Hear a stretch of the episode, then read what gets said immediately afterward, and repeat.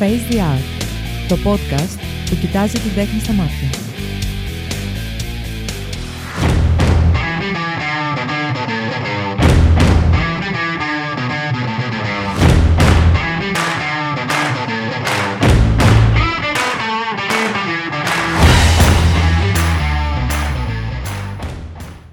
Καλησπέρα φίλες και φίλοι μου σε ένα ακόμα Face the Art podcast στο μικρόφωνο ο Φίλιππος Μαράκης.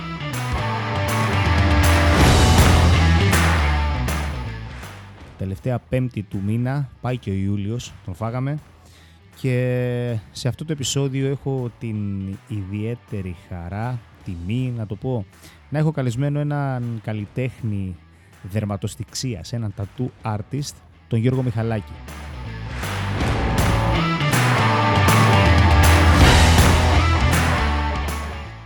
Πρωτού σας πω όμως περισσότερα πράγματα για τον Γιώργο, να θυμίσω ότι το Face the Art podcast εκπέμπει κάθε δεύτερη πέμπτη στις 6 μέσα από τις μεγαλύτερες podcast πλατφόρμες όπως είναι το Spotify και τα Apple Podcasts, μέσα από το site μου www.filmarakis.com καθώς και μέσα από το site cretanews.gr στην κατηγορία Creta Pods.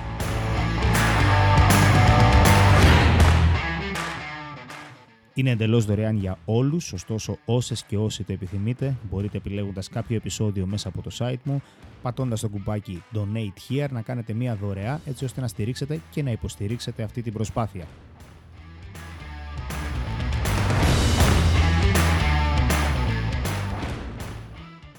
Ο Γιώργος, να πω πριν τον παρουσιάσω ότι έχει αφήσει το στίγμα του πάνω στο κορμί και το δικό μου και πολλών από σας που ακούτε προφανώς, καθώς ε, ασχολείται με το τατού για πάνω από 14 χρόνια.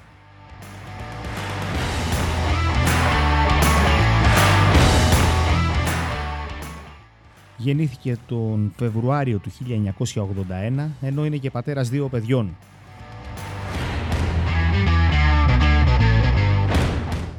Έχει συμμετοχή σε διάφορες tattoo convention, ενώ έχει και τέσσερις διακρίσεις. Πώς να μην είχε άλλωστε, αρκεί μόνο να δείτε τα έργα του.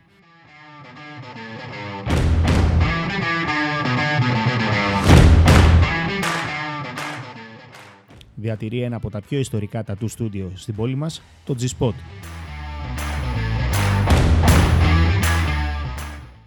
Δύο δέκα στο ύψος μπορεί να μην είναι, ωστόσο έχει καψούρα με το μπάσκετ καθώς και με το σχεδιασμό αυτοκινήτων.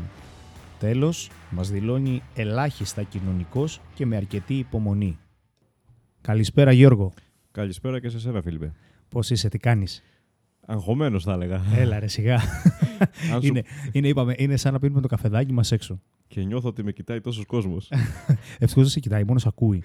Για να δούμε. λοιπόν, ε, καλώς όρισες καταρχάς. Καλώς σας βρήκα. Ε, να ξέρεις, το ξέρεις βασικά, στο έχω ξαναπεί και σε προσωπικό επίπεδο πόσο θαυμάζω τη- την τέχνη του τατού. Σε ευχαριστώ πολύ. Άλλωστε μπορώ να το δηλώσω και πάνω από το σώμα μου, δηλαδή φαίνεται δεν είναι. λοιπόν, κάνοντας λοιπόν την εισαγωγή, ε, μίλησα για έναν τρομερό καλλιτέχνη δερματοστηξίας, όπως είναι η ελληνική, εξ, εξελληνιστή η λέξη του τατού. Ισχύει. Ε, και θα ήθελα Γιώργο να μου πεις, να μου μιλήσει για την τέχνη του τατού ιστορικά.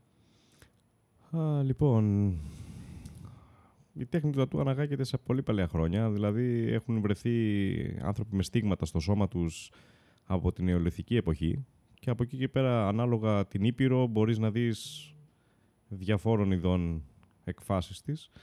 Ε, κατά βάση η νέα, η νέα εκδοχή του τατού προέρχεται από την Ασία ασφαλώς και έχει γίνει πλέον μια μόδα. Δεν νομίζω ότι έχει τόσο μεγάλη επαφή με την,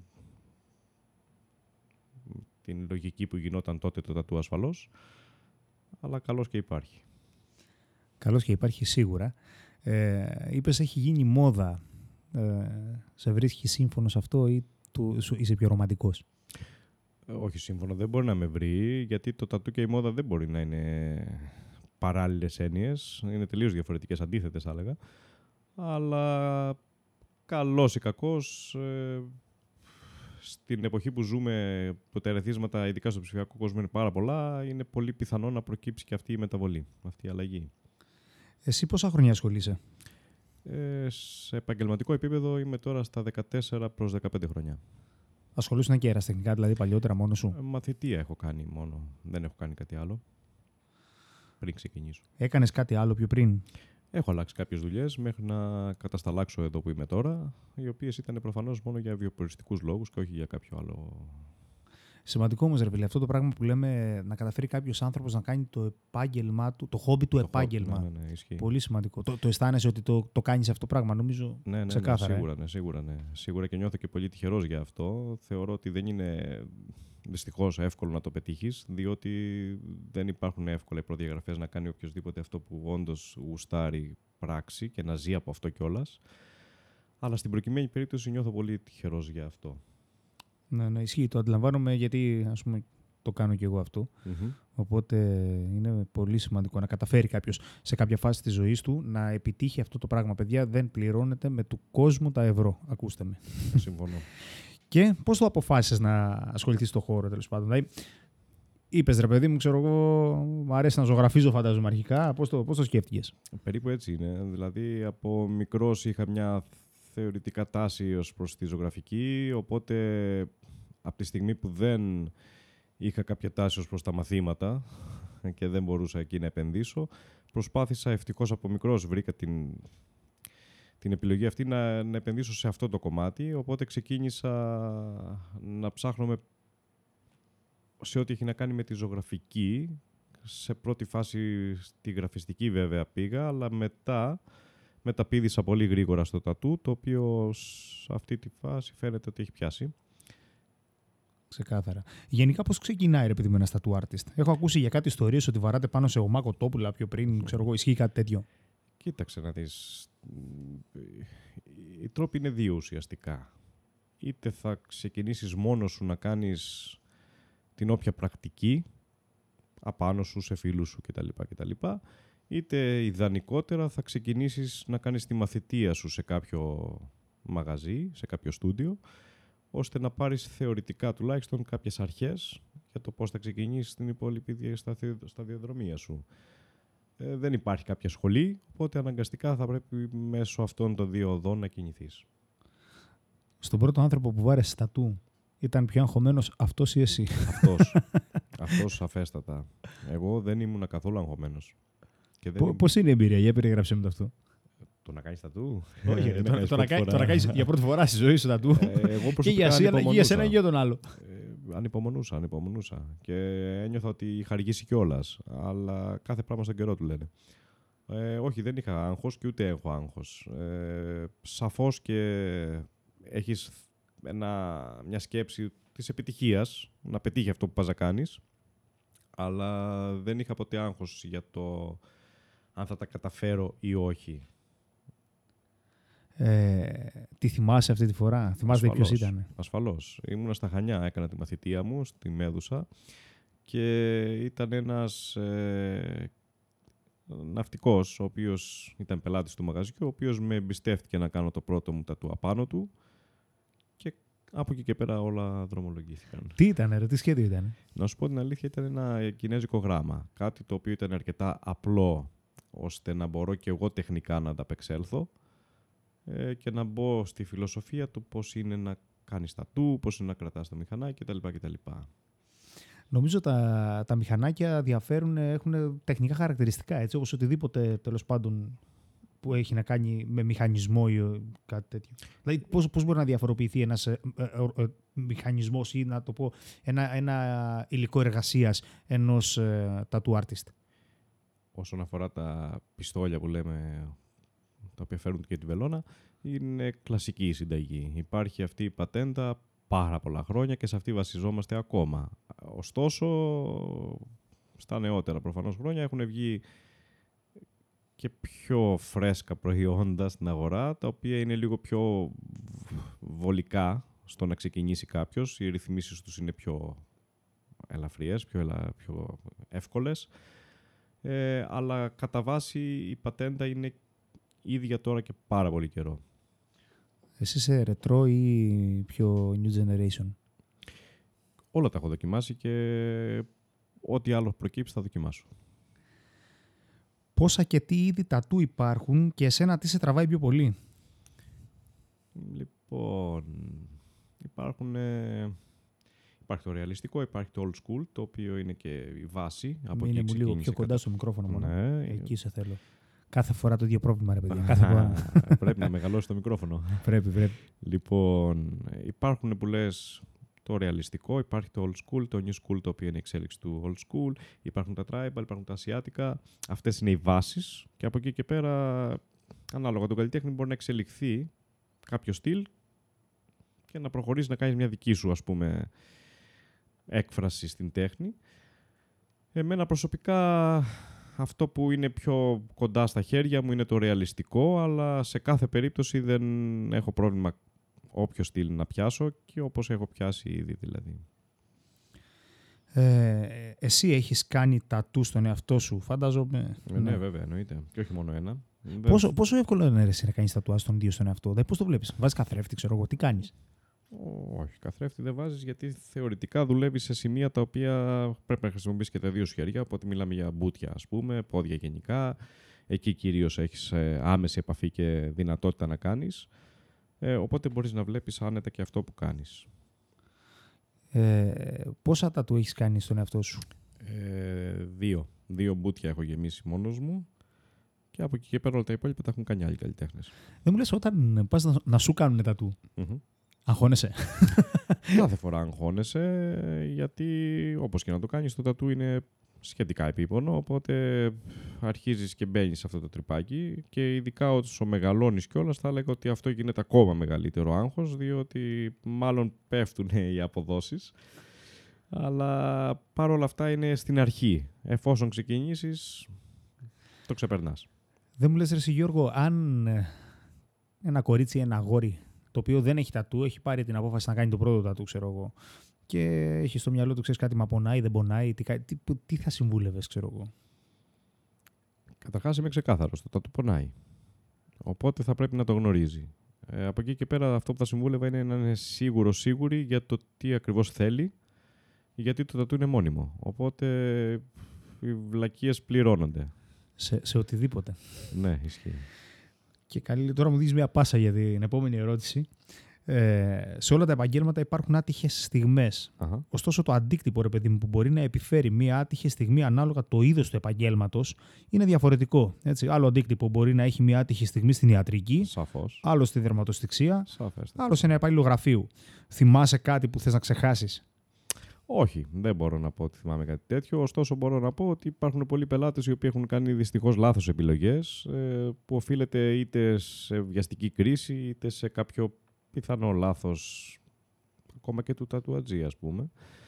Οπότε εκεί πρέπει να δώσουμε λίγο έμφαση στο να μην κάνουμε βιαστικά πράγματα. Να ξέρουμε τι κάνουμε.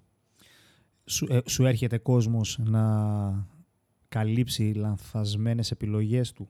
Ναι, με. Είναι αρκετά μεγάλο μέρος της δουλειάς οι διορθώσεις είτε οι καλύψεις ενός τατού. Πόσο δύσκολο είναι. Σου είναι πιο εύκολο να δουλεύεις ένα λευκό καμβά, το πω έτσι, ένα δέρμα καθαρό, ή να κάνεις, να διορθώνεις ένα ήδη υπάρχον τατού; Σαφώς και είναι πιο εύκολο το λευκό δέρμα. Αλλά είναι πολύ ενδιαφέρον να, να κάνεις και καλύψεις, διότι ανεβαίνει λίγο το επίπεδο της δυσκολίας και αυτό κάνει λίγο πιο ενδιαφέρουσα και την ίδια τη δουλειά. Σε έχει ζωρίσει κάτι; Ποτέ να πεις ρε παιδί μου τώρα θα το βγάλω εις πέρας. Και τι είναι αυτό, δηλαδή θυμάσαι κάτι συγκεκριμένο; Όλα τα τατού. Από το πλέον απλό, που θεωρώ ότι είναι το πλέον δύσκολο, έως και το πλέον σύνθετο. Διότι πάντα έχεις γνώμονα το να πετύχεις και να μείνει ευχαριστημένος ο εκάστοτε πελάτης, ας το θέσουμε έτσι. Ε, οπότε κάθε φορά έχεις αυτή την αίσθηση ότι πρέπει να βγάλω το ιδανικό σενάριο από μένα για να, να είμαστε όλοι ευχαριστημένοι. Θυμάσαι περίπτωση, δηλαδή, να, να σου, τι, σου, τι σου ήταν πιο challenge να σου έχει ζητήσει κάποιος να κάνει πάνω του σε ένα καθαρό δέρμα και κάποιος να καλύψει κάτι. Περιπτώσεις συγκεκριμένες, θυμάσαι; Συνήθως αυτά τα οποία θεωρώ εγώ τουλάχιστον ε, σχετικά δύσκολα είναι τα υπερρεαλιστικά όπως είναι οι προσωπογραφίες, τα οποία είναι απαιτητικά τα του διότι βασίζονται σε μια πραγματικότητα και όχι σε μια φαντασία. Κατ' επέκταση και ο ίδιος ο πελάτης πρέπει να δει αυτό που θέλει ή αυτό που αισθάνεται, οπότε εκεί έχει ένα βαθμό δυσκολίας. Ε, σίγουρα όμως όλα είναι δύσκολα γιατί ακόμα και τα πλέον απλά από μόνα τους φέρνουν την ευθύνη της δυσκολίας του να πετύχουν όλα. Στα απλούστερα τατού φαίνονται δυστυχώς και τα λάθη περισσότερο. Διατηρείς εδώ και πολλά χρόνια ένα από τα πιο ιστορικά, αν όχι το πιο ιστορικό, τα του στούντιο στο Ηράκλειο και στην Κρήτη γενικότερα θα έλεγα εγώ, το G-Spot. Ε, το ξεκίνησε σε χρόνια που ακόμα το τατού αποτελούσε ταμπού, τολμώ να πω. Ε, πώς το αντιμετώπισες όλο αυτό και πώς κατάφερες μέσα από την εκπληκτική δουλειά σου να έχει περάσει το μισό νησί ουσιαστικά πλέον από το χώρο σου; Χωρίς φόβο και χωρίς πάθος. Θεωρώ ότι οι παλαιότεροι τατουατζίδες από μένα έχουν καταφέρει να δώσουν το στίγμα τους σε πιο δύσκολους καιρούς. Κατ' επέκταση γιατί όχι και εγώ ή εμείς. Ε, από εκεί και πέρα υπάρχει κόσμος ο οποίος ακόμα και σήμερα δεν νιώθηκε τόσο άνετα με την διαφορετικότητα αλλά που θα πάει θα το καταπιούν. γενικότερα θα έλεγα πάνω σε αυτό. Ισχύει. Δυστυχώς έχουμε φτάσει σε ένα σημείο, βρισκόμαστε πλέον στο 2022 ε, και κάνουμε, ε, ε, συζητάμε αυτονόητα πράγματα. Το ότι δεν μπορούν, και ειδικά νέοι, εσύ, δηλαδή αυτό είναι το τραγικό. Ειδικά νέοι άνθρωποι να μην μπορούν να, δεχτούν το διαφορετικό. Και βάλε στη λέξη διαφορετικό οτιδήποτε. Βάλε από ένα τατού πάνω στο κορμί σου, από ένα piercing στη μύτη σου, μέχρι τον, τον, ε, τον, γκέι, ο οποίος θα περπατήσει στον δρόμο και λες και κάνει το μεγαλύτερο έγκλημα στην ανθρωπότητα. Θα τον κοιτάνε, λες και είναι εξωγήινος. Συμφωνώ. Και ξέρεις, το, το καλύτερο είναι το. Εγώ δεν έχω πρόβλημα με τους γκέι, εγώ δεν έχω πρόβλημα με τους που έχουν τατουάζ πάνω τους αρκεί, αρκεί, ναι, αρκεί λέει να μην, πώς το λένε, να, ε, αρκεί λέει να μην με ενοχλούν. Ναι, ναι, Λες και ναι. ας πούμε ενοχλεί, ας πούμε, επειδή απλά είναι γκέι, ας πούμε, και περπατάει στον δρόμο. Δηλαδή, δεν, μπορώ, να... δεν μπορώ να το δεχτώ ρε φίλε μέσα με αυτό το πράγμα. Μου είναι πολύ ξένο. Δεν νομίζω ότι ζούμε σε μια χώρα η οποία δεν είναι συντηρητική. Μα είμαστε σε πάρα πολύ συντηρητική χώρα. Οπότε με αυτή τη λογική και μόνο θα πρέπει να υπολογίσει ότι αυτό θα το βρεις μπροστά σου. Πιστεύεις θα, θα καταφέρουμε, θα φτάσουμε ποτέ σε σημείο να εξαλειφθεί; Εγώ πιστεύω ότι θα, θα το πω και αυτό, γιατί ξέρεις, το νόμισμα πάντα έχει δύο όψεις. Δηλαδή, αν πετάξεις το κέρμα στον αέρα, ποτέ δεν κάτσει όρθιο. Ε, νομίζω ότι οι νέες νέες γενιές τώρα αρχίζουν, θες λίγο, λίγο ακόμη και από την τηλεόραση, βλέπεις κάτι Netflix, κάτι σειρές που περνάνε λίγο. Ε, έχω μείνει λίγο τώρα στο κομμάτι της διαφορετικότητας αναφορικά με τους, mm-hmm. με τους gay, ε, με την gay κοινότητα. Ε, περνάει λίγο στη νοοτροπία το να μάθουν ότι ξέρεις κάτι, είναι οκ ότι η διαφορετικότητα, ότι ο άλλος που έχει, είναι γεμάτος τατού πάνω του δεν είναι κάτι διαφορετικό από σένα που δεν έχεις κανένα, ότι ο άλλος που έχει άλλες σεξουαλικές προτιμήσεις από σένα δεν είναι κάτι διαφορετικό. Και πλέον πιστεύω ότι οι νέες γενιές το αποδέχονται λίγο παραπάνω. Συμφωνείς; Θα έπρεπε. Θα έπρεπε. Δεν ξέρω αν συμφωνώ, αν ισχύει δηλαδή αυτό που λέμε αλλά θεωρητικά αυτό θα έπρεπε να είναι το μέλλον. Θα έπρεπε να ενισχύσουμε και τη διαφορετικότητα και γενικώς θα πρέπει να ενισχύσουμε τη σκέψη. Ο καθένας μπορεί να πράξει αυτό που νιώθει και μόνο αυτό. Νομίζω, νομίζω ότι βελτιώνεται. Αυτό θέλω να πω. Όχι ότι ακόμα έχουν φτάσει σε αυτό το σημείο. σα ίσα αυτό είναι και το θέμα που σου έλεγα πριν, ότι ε, νέα παιδιά ακόμα έχουν τέτοιες αντιλήψεις. Ε, ε, υπάρχουν όμως, υπάρχει ένα σκαλί, δηλαδή ένα κομμάτι της νεολαίας, η οποία πλέον αρχίζει και γαλουχείται με αυτό το διαφορετικό στο μυαλό του. Ευτυχώς. Όσοι είπες, είναι σκαλοπάτια. Αναγκαστικά θα τα θα τα ανεβούμε ε, σιγά σιγά. Έτσι. Από τι ηλικία έχεις τα του πάνω σου; Από τα 17. Το θυμάσαι το πρώτο, δηλαδή πώς ήταν η ε, φάση, ναι, πώς την πήρες απόφαση ξέρω εγώ να πάω να βαρέσω τα του; Κοίταξε να δεις. Έχω... Το πρώτο μου τατού το βάρεσα σε ένα ιστορικό χώρο, στο Τζίμπι στην Πλάκα, το οποίο τον είχα μάθει μέσω ενός περιοδικού και κουβάλισα κακή κακό στη μάνα μου από την Κρήτη στην Αθήνα για να πάω να κάνω το τατού. Γιατί δεν γινόταν αλλιώς, στα 17 προφανώς. Ε, και έτσι ξεκίνησε κάπως όλο. Νομίζω ότι δεν υπάρχει άνθρωπος να έχει ασχοληθεί έστω λίγο με το τατού και να μην ξέρει το τζιμ. Νομίζω ναι, πρόσφατα πέθανε κιόλας. Κάνω λάθος. Άνθρωποι της. Ε, της, ε, της λογικής του τατού σίγουρα, σίγουρα θα έπρεπε να γνωρίζουν αυτό το όνομα. Έτσι. Ε, από 17 χρονών λοιπόν το πρώτο τατού αντιμετώπισες ρατσισμό. Δηλαδή μιλάμε τώρα για ξέρω εγώ πόσο... 20... Ε, τώρα είμαι 41, ναι. οπότε μην κάνουμε τα μαθηματικά. μάθατε για την ηλικία του Γιώργου μόλις. γενικά αυτή η εκπομπή παιδιά είναι ειδική στο να προδίδει ηλικίε. Το έχω κάνει και σε άλλα επεισόδια για όλους. Για πες, αντιμετώπισες καθόλου ρατσισμό; Ε, εντάξει. Ήσουν αυτό το διαφορετικό που κοιτούσαν, που λέμε τώρα. Ε, ναι, σαφώς υπήρχαν ε, άνθρωποι οι οποίοι σε κοιτούσαν ή σε κοιτάνε αν θες με μισό μάτι, αλλά για να είμαι ειλικρινής απέναντί σου δεν θεωρώ ότι αυτό πραγματικά είναι στα όρια του ρατσισμού που συζητάμε, διότι υπάρχουν πολύ χειρότερες εκφάσεις αυτού του ρατσισμού, οπότε το τατού δεν θα το έβαζα σαν πρώτο στη λίστα. Ναι, ναι, σε θα συμφωνήσω. Αν σου έρθει πελάτης και σου ζητήσει να κάνει ένα τατού, ρε παιδί μου, εντελώς διαφορετικό από τα δικά σου πιστεύω. Είτε αυτά είναι ιδεολογικά, είτε είναι θρησκευτικά, είτε είναι κάτι το οποίο εσένα δεν σε εκφράζει ως άνθρωπο πρωτίστως και δευτεροβόντως ως καλλιτέχνη. Αρνείσαι ή το κάνεις; Θα σου πω, επειδή συζητούσαμε πριν για τη διαφορετικότητα, ο μόνος λόγος ο οποίος θεωρώ προσωπικά ότι δεν θα έπρεπε να κάνω ένα τατού και δεν θα έκανα, είναι εφόσον μιλάμε για κάτι το οποίο έχει να κάνει με το φασισμό. Για οτιδήποτε άλλο, είτε είναι θρησκεία, είτε είναι κάποιο όνομα μιας κοπέλας ενός αγοριού ή δεν ξέρω και εγώ τι, περιορέξω σκολοκυθόπιτα. Σου έχουν έρθει περιπτώσεις να κάνουν φασιστικά ή ναζιστικά σύμβολα και τέτοια; Όχι, δεν, δεν προτιμώ τέτοιου είδους επιλογές και όχι, όχι καλύτερα να να μην έρθουν κιόλας. Αυτό λέω, αν, αν σου έχουν έρθει από μόνος Δηλαδή, αν μπεις στη διαδικασία. Μία ξέρεις φορά κάτι έχει έρθει φίλε. ένας άνθρωπος ο οποίος τον έδιωξα και δεν έχει ξανατύχει μέχρι τώρα. Ειλικρινά δεν θα ήθελα να ξανατύχει κιόλας. Εδώ πέρα να βάλουμε έτσι ένα, πώς το λένε, ηχητικό με, με χειροκροτήματα στο φίλο μου τον Γιώργο. Ε, ποια είναι η μεγαλύτερη σου στιγμή καλλιτεχνικά μέχρι σήμερα; Ε, αυτή που η προηγούμενη της επόμενης. η οποία είναι. δεν ξέρω. Δεν, ε, δεν ξέρω αν υπάρχει απάντηση σε αυτό. Δηλαδή εννοώ ότι κάθε μέρα θα πρέπει να είναι καλύτερη από την προηγούμενη. Που σημαίνει ότι δεν μπορώ να, να το πάρω με ποια άποψη. Ότι έχει, έχει πάρθει κάποιο βραβείο, ας πούμε. Ότι έχει... Όχι, δεν Κοίταξε να νομίζω δεις, ότι... δεν, δεν θα το οριοθετήσω με θέματα βραβεία. Για μένα, καταρχάς, ε, δεν θεωρώ ότι τα βραβεία μπορεί να λένε, κα- μπορεί να λένε αλλά δεν, δεν ξέρω. Όχι Τέλος όλη πάντων, την εγώ αλήθεια. δεν, καταλαβαίνεις τι θέλω να σου πω. Μμμ. Μπορεί να, έχει κάνει, να έχεις κάνει κάτι ε, το οποίο καλλιτεχνικά να το έχεις δει μόνο εσύ ο ίδιος και να το θεωρείς το, το μεγαλύτερο σου κατόρθωμα, ας πούμε. Ακόμα και έτσι να είναι, δεν μπορώ να σταθώ σε αυτό. Δηλαδή θα πρέπει το επόμενο να είναι καλύτερο. Οκ. Κατανοητότατο. Ε, αν για το επόμενό μου τατού άφηνα εξ ολοκλήρου την επιλογή πάνω σου, τι θα μου έκανες; Πρόσεξε τώρα, περίμενε. Μπορεί να είναι ερώτηση κλειδί και να σου πω μετά πάμε τώρα στο στούντιο να το κάνεις. Οπότε πρόσεξε θα μου πεις.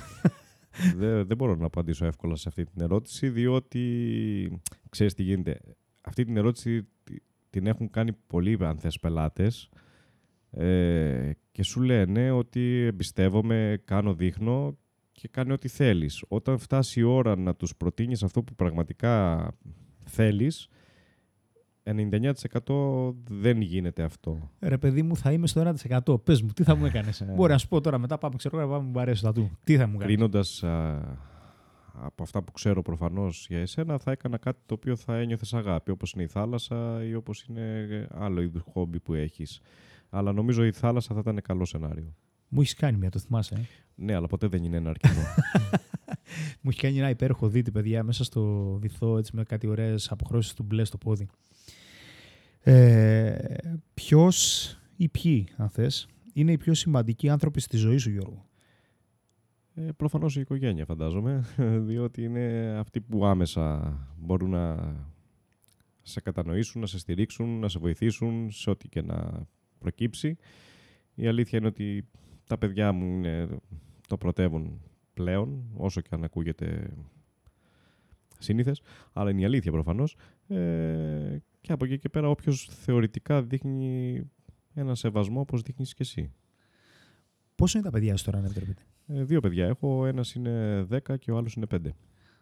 Αν ας πιάσουμε τον μεγάλο, αν ο 10, ξέρω εγώ, σε 2-3-4 χρόνια, ας πούμε, σου πει θέλω να μου κάνεις ένα τατού, ας πούμε. Κανένα πρόβλημα. Θα του κάνεις; Ναι, γιατί όχι. Ε, με την επιλογή του λάθους του 14χρονου. Ναι, γιατί όχι. Ναι. Για μιλάμε γι' αυτό. Θεωρώ ότι θα είχε καλύτερες πιθανότητες από εμένα, αν το επέλεγα στα 14. Οπότε, με την μικρή, αν θες, βοήθειά μου, θα μπορούσε να μην κάνει και τόσο λάθος επιλογή. Σαφώς δεν μπορείς να κάνεις ένα παιδί το οποίο είναι τόσο μικρό κάτι ολοκληρωμένο, κάτι το οποίο θα μπορούσε να κάνει ένας ενήλικας, αλλά σίγουρα υπάρχουν πάρα πολλές περιπτώσεις ανθρώπων, ειδικά που είναι της δουλειάς, οι οποίοι έχουν ξεκινήσει από πάρα πολύ μικρή, ανα- από πάρα πολύ μικρή ηλικία να βαράνε τατού πάνω τους, οπότε δεν μου φαίνεται καθόλου παράδοξο αυτό. Οκ. Ε, τι σου αρέσει να κάνεις όταν δεν εργάζεσαι; Σχολάμε, κλείνουμε το, το στούντιο και φεύγουμε. Τι κάνεις; Αντικειμενικά, κοίταξε να δεις. Σίγουρα η ζωγραφική είναι μεγάλο, μεγάλη αγάπη ούτως ή άλλως, γιατί όπως είπαμε και το χόμπι. Αλλά από εκεί και πέρα η οικογένεια παίρνει το μεγαλύτερο χρόνο του ελεύθερου, ας υποθέσουμε, χρόνου που υπάρχει. Ε, τι ζωγραφίζεις; Περιέργεια το έχω. Αυτό φαντάζομαι έχει να κάνει με το τι νιώθεις όσον αφορά το προσωπικό επίπεδο. Αν μιλάμε για το επίπεδο της δουλειάς, ανάλογα το τι θα σου ζητηθεί. Όχι, όχι. Σου, σε ρωτάω τι ζωγραφίζεις εσύ στον ελεύθερο σου χρόνο. Όταν πιάνεις ρε παιδί μου τα μολύβια σου, βάλει ένα κομμάτι χαρτί και θες να ηρεμήσεις, να διάσεις από το φόρτο της μέρας και λες ρε παιδί μου, τώρα θα κάνω το χόμπι μου λίγο να ζωγραφίζω για πάρτι μου. Τι, τι θα κάνεις; Ε, Πολλές φορές ζωγραφίζω αυτοκίνητα, ζωγραφίζω σπίτια, κατόψεις από εδώ από εκεί. Δηλαδή πράγματα τα οποία δεν έχουν σχέση τόσο πολύ με το τατού. Ε, γενικά προσπαθώ να μην επηρεάζομαι τόσο πολύ από αυτά που κάνω στην καθημερινότητά μου, οπότε ψάχνω εναλλακτικές.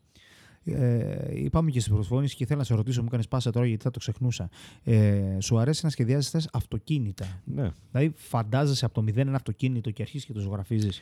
Μία πιθανότητα είναι αυτή. Μία άλλη πιθανότητα είναι να πάρεις μια βάση και να την εξελίξεις. Γενικά ήταν μια σκέψη που από μικρός είχα, η οποία όμως δυστυχώς δεν ευδοκίμησε. Ε, αλλά έστω και σαν χόμπι προσπαθώ να το κάνω. Να, να σου κάνουμε, να δούμε τίποτα, βρούμε τίποτα κονέρε, φίλε, με καμιά, με καμιά αυτοκινητοβιομηχανία. Μήπως... Μα, μάλλον δύσκολο πλέον, μάλλον δύσκολο. Ε, Γιώργο, ποια θεωρείς ως την πιο υπερεκτιμημένη αρετή; Αυτή νομίζω είναι η πιο δύσκολη ερώτηση από όλες. Δεν ξέρω αν υπάρχει υπερεκτιμημένη αρετή, διότι φαντάζομαι ότι η αρετή είναι επίκτητη, οπότε θετικό μπορεί να είναι μόνο. Ε, από εκεί και έπειτα, ίσως όντως η υπομονή που ανέφερες στην προσφώνηση, κάποιες φορές να μην είναι ιδανική, διότι μπορεί κάποιος να τη θεωρήσει αδυναμία. Λέγοντας ότι έχεις υπομονή, τι εννοείς, εξήγησε μου το λίγο αυτό. Δεν ξέρω, φαντάζομαι υπέρμετρη. Ε, έτσι μου λένε τουλάχιστον. Ε, όσον αφορά τη δουλειά τουλάχιστον για να γίνω, για να γίνω συγκεκριμένος, ε, μπορώ να διαθέσω αρκετό χρόνο ώστε να ακούσω κάποιον και να κάνω τις απαραίτητες αλλαγές σε ένα σχέδιο Firebin που ίσως σε δυνάμεις σε άλλες περιπτώσεις να μην είχε κάποιος τη δυνατότητα να το κάνει, η διάθεση μάλλον. Συνδυάζεται και με την επιμονή. Όχι, επιμονή δεν ξέρω αν έχω, υπομονή έχω. Γιώργο, ε, Συμπληρώσαμε το, το μισάωράκι μας, είμαστε στα 28 λεπτά. Πανέμορφα. Ε, ήταν πολύ όμορφη κουβεντούλα, δεν ξέρω αν πέρασε και εσύ το ίδιο ωραία. Μια χαρά. Ήταν, ξέρεις γιατί μου άρεσε, ήταν έτσι πολύ αυτό που ήσουν στην αρχή, σαν, σαν να τα λέγαμε έξω. Το ιδανικό. Και ναι, μου αρέσει πάρα πολύ αυτό. Ε, σε ευχαριστώ πάρα πάρα πολύ που Εγώ ήσουν για την πρόσκληση. μέρος του Face the Art. Να, να ξέρεις ότι καλά. σε θεωρώ πάρα πολύ σπουδαίο καλλιτέχνη αυτό που κάνεις. Είσαι, είσαι πάρα, πάρα πολύ καλός. Το έχω αποδείξει άλλωστε. Σου, σου εμπιστεύομαι το σώμα μου. Σε ευχαριστώ πάρα με, πολύ. Με κλειστά μάτια και θα συνεχίσω να το κάνω. Ε, παιδιά, πηγαίνετε και εσεί μια βόλτα από το G-Spot.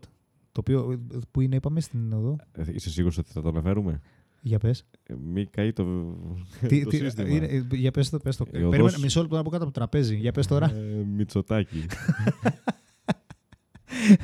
Στην οδό Μητσοτάκη 19, νομίζω είσαι; Δύο. Δύο. Δύο, δύο. Πού του μου ήρθε 19. Μητσοτάκη 2 λοιπόν, Ναι, ναι, G-Spot. ναι, ναι. Ε, κάντε μια βόλτα από το στούντιο του Γιώργου να δείτε τη δουλειά του και αν σας αρέσει να τον αφήσετε να, να αφήσει το στίγμα του και σε εσάς στο κορμί σας. Σας ευχαριστώ πάρα πάρα πάρα πολύ και εσάς που ήσασταν ακόμη μαζί μας σε ένα Face the Art, το 15ο στη σειρά. Ε, Σας ευχαριστούμε πάρα πολύ για τη στήριξη. Πραγματικά, παιδιά, ώρες ώρες και το λέω με πάσα ειλικρίνεια με συγκινείτε. Έχουμε πάρα, πάρα πολλές ακροάσεις. Ε, να θυμίσω ότι το Face the Art εκπέμπει μέσα από το site μου www.filmarakis.com μέσα από το site cretanews.gr στην κατηγορία Creta Pods, καθώς και μέσα από τις μεγαλύτερες podcast πλατφόρμες όπως είναι το Spotify και τα Apple Podcast. Ε, είναι εντελώς δωρεάν για όλους, φυσικά δεν θα μπορούσε να ήταν διαφορετικά. Παρ' όλα αυτά, όσες και όσοι το επιθυμείτε, μπορείτε να κάνετε μία δωρεά μέσα από το site μου, επιλέγοντας κάποιο επεισόδιο του Face the Art και πατώντας το κουμπάκι Donate Here. Σας ευχαριστώ πάρα πάρα πάρα πολύ. Στο επανειδήν.